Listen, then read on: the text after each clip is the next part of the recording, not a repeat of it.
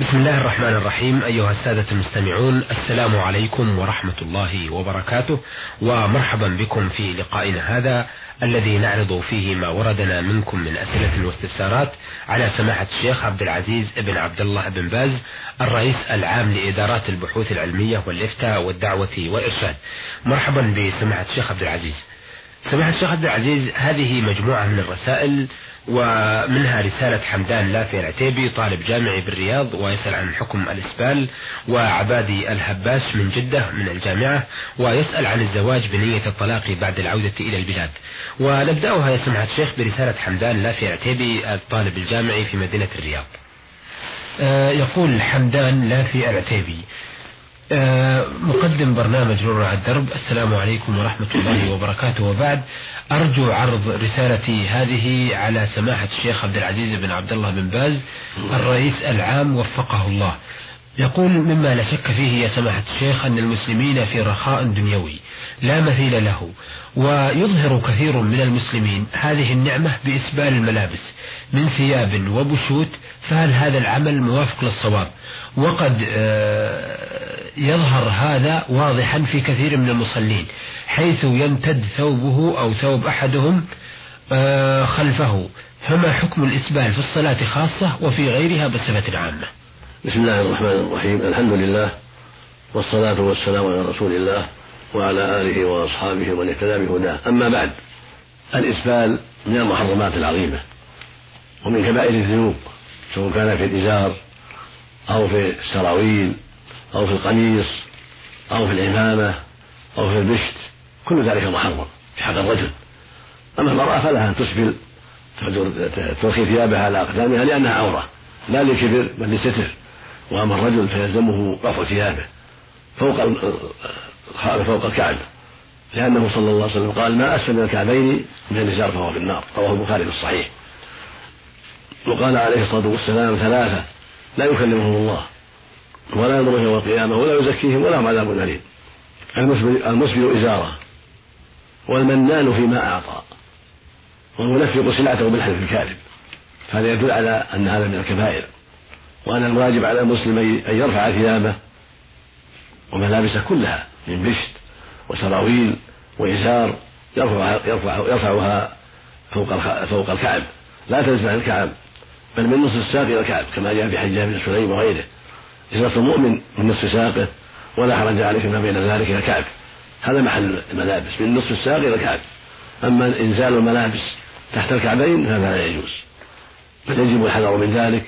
وإذا كان عن خيلاء وتكبر صار أعظم في الإثم والكبيرة. قال الله قال النبي عليه الصلاة والسلام من جر ثوبه خيلاء لم ينظر الله إليه يوم القيامة. وقال عليه الصلاة والسلام لا ينظر الله إلى من جر ثوبه بطرا. فالذي يرخي ثيابه ويسحبها أو يرخيها تحت الكعبين على حالين. أحدهما أن يفعل ذلك تكبرا وتعاظما وخجلاء فهذا وعيده شديد وإثمه أكبر.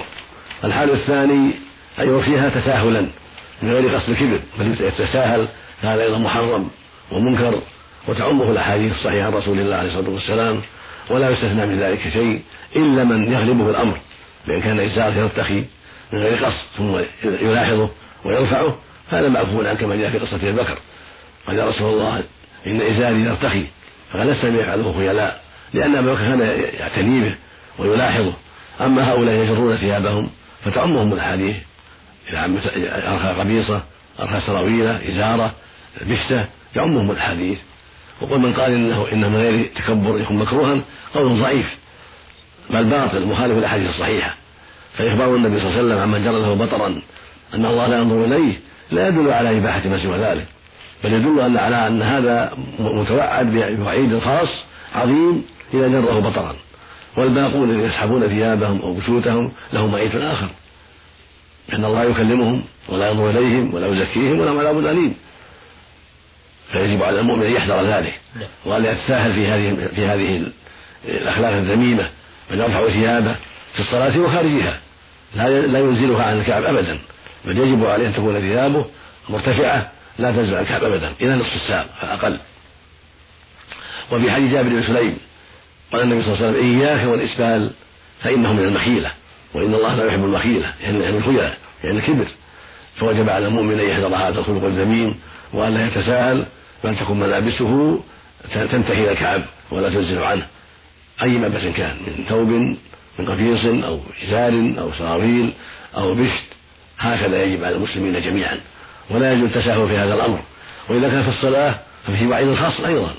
يروى عنه عليه السلام أنه قال لما رأى مسبلا في الصلاة أمره يعيد الوضوء يتوضأ مرتين أو ثلاثة ولم يأمره بقضاء الصلاة. فسئل عن ذلك فقال إن المسبل في الصلاة لا لا, لا يتقبل الله صلاته أو كما قال عليه الصلاة والسلام. وجاء في حديث مسعود رضي الله عنه أنه سئل أما أسبل في الصلاة؟ قال ليس من الله في ليس من الله في حل ولا حكم. فالحاصل أن الإسبال في الصلاة يكون أشد وأقبح فيجب الحذر من الإسبال في الصلاة والإسبال في غيرها.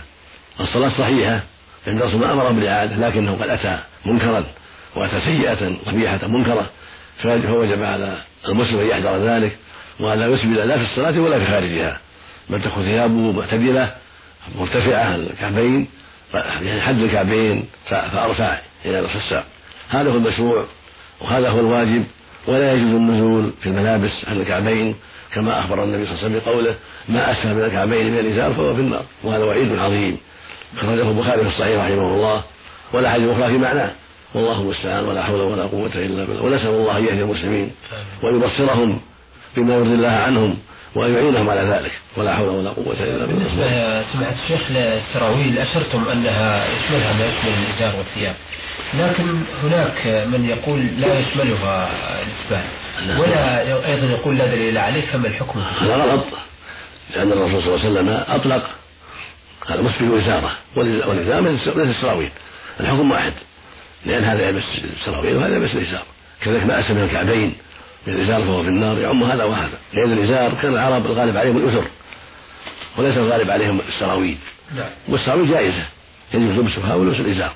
لكن الغالب على العرب الأسر لأنها أستر أستر لحجم الأعضاء وأستر العورة من جهة الحجم. فكانت الأسر آه، أكثر لبسا من من السراويل.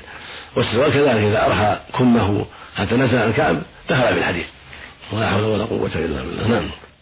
آه هذا أو هذه رسالة وردتنا من عبادي الهباش من جدة الجامعة.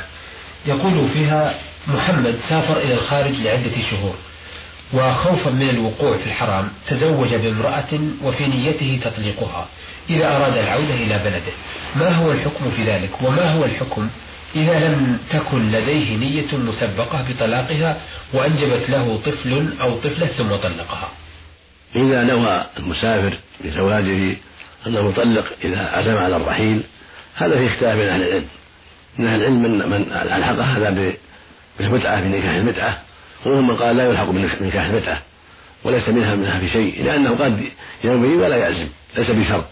بخلاف المتعة فإنها مشارطة أنه يطلقها بعد شهر بعد شهرين يفارقها أما هذا فليس ليس بينه وبينه مشارطة إنما في قلبه ونيته أنه إذا أراد الرحيل من مثلا أمريكا من لندن من كذا من كذا من المغرب من الجزائر يطلق. وقد يفسه هذه النية ويرغب فيها ويرتحل بها. فالأقرب والله أعلم أن هذا لا يكون من المتعة. قد يكون جائزا ولكن الأولى ألا ينوي هذه النية أن يتزوج. ناويا إن ناسبته ارتحل بها وإلا طلقها. أما ينوي نية جازمة أنه يطلقها فالأولى ترك ذلك. خروجا من خلاف العلماء.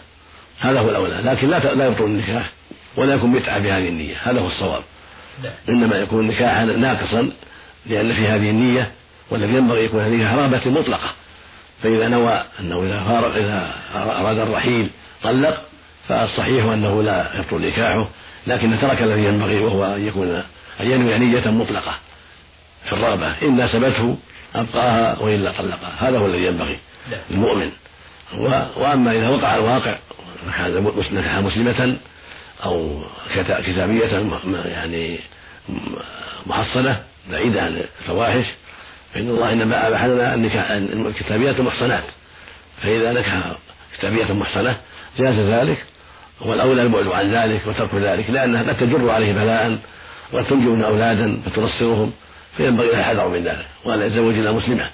هذا هو الذي ينبغي حرصا على سلامة دين أولاده بل على سلامته هو فقد تجره إلى دينها وتنصره هي فينبغي له الحذر. وقد يسلم هو ولكن لا تسلم ذريته فينبغي له الحذر وأن لا يتزوج إلا مسلمة معروفة بالخير من بيئة صالحة لأن هذا هو الذي يرجى فيه الخير وترجى معه السلامة والإحصان. نعم نعم. آه، أيضا لديه سؤال عن اللقيط. يقول إذا وجد إنسان أو إذا وجد إنسان طفلا لقيط مرميا عند أحد أبواب المساجد وأراد أن يأخذه ويربيه فماذا يسميه؟ ولم ينسبه حيث أنه في يوم من الأيام سوف يدخل المدرسة ويحمل حفيظة نفوس يكون قد أحسن في هذا إذا رباه وأحسن إليه يكون قد أحسن ويسميه بالأسماء الشرعية. مثل عبد الله بن عبد الله عبد الله بن عبد اللطيف عبد الله بن عبد الكريم كل الناس عباد الله. نعم. حتى لا يحصل عليه مضرة في المدارس وحتى لا يعني يصيبه نقص وانكماش وضرر. فالمقصود أن يسميه بالأسماء المعبدة. عبد الله بن عبد الكريم عبد الله بن عبد اللطيف عبد الله بن عبد الملك وما أشبه ذلك. نعم. هذا هو أقرب إن شاء الله.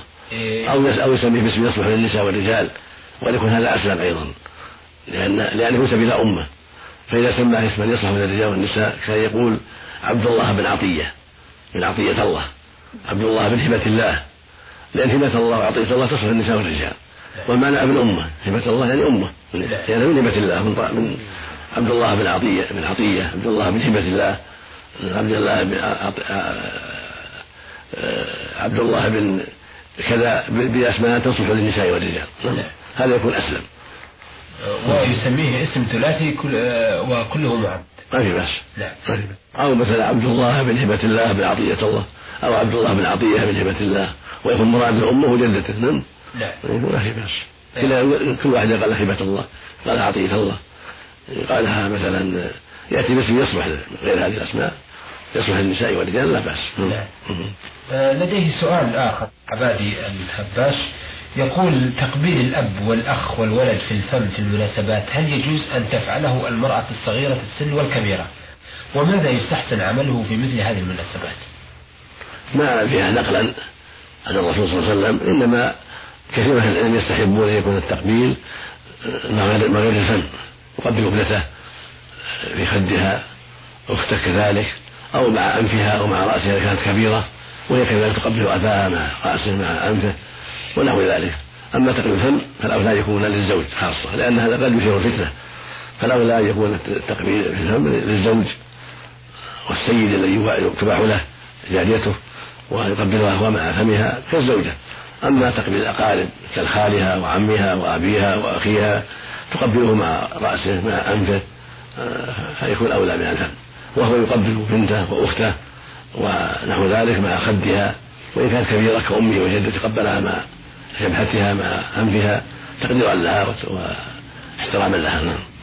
هذا هو الأولى نعم. آه، أيضا يقول آه، عن وضع المناكير آه، قبل الوضوء هل تصح الصلاة والوضوء لمن وضعته علما بأنه يكون طبقة مانعة كما تعلمون؟ وهل يجوز لمن وضعته دخول المسجد؟ الواجب أنها لا تفعله إلا على طهارة. إذا كان ولا بد ومع أن تركها أولى مطلقة هذه المناكير تركها أولى مطلقة.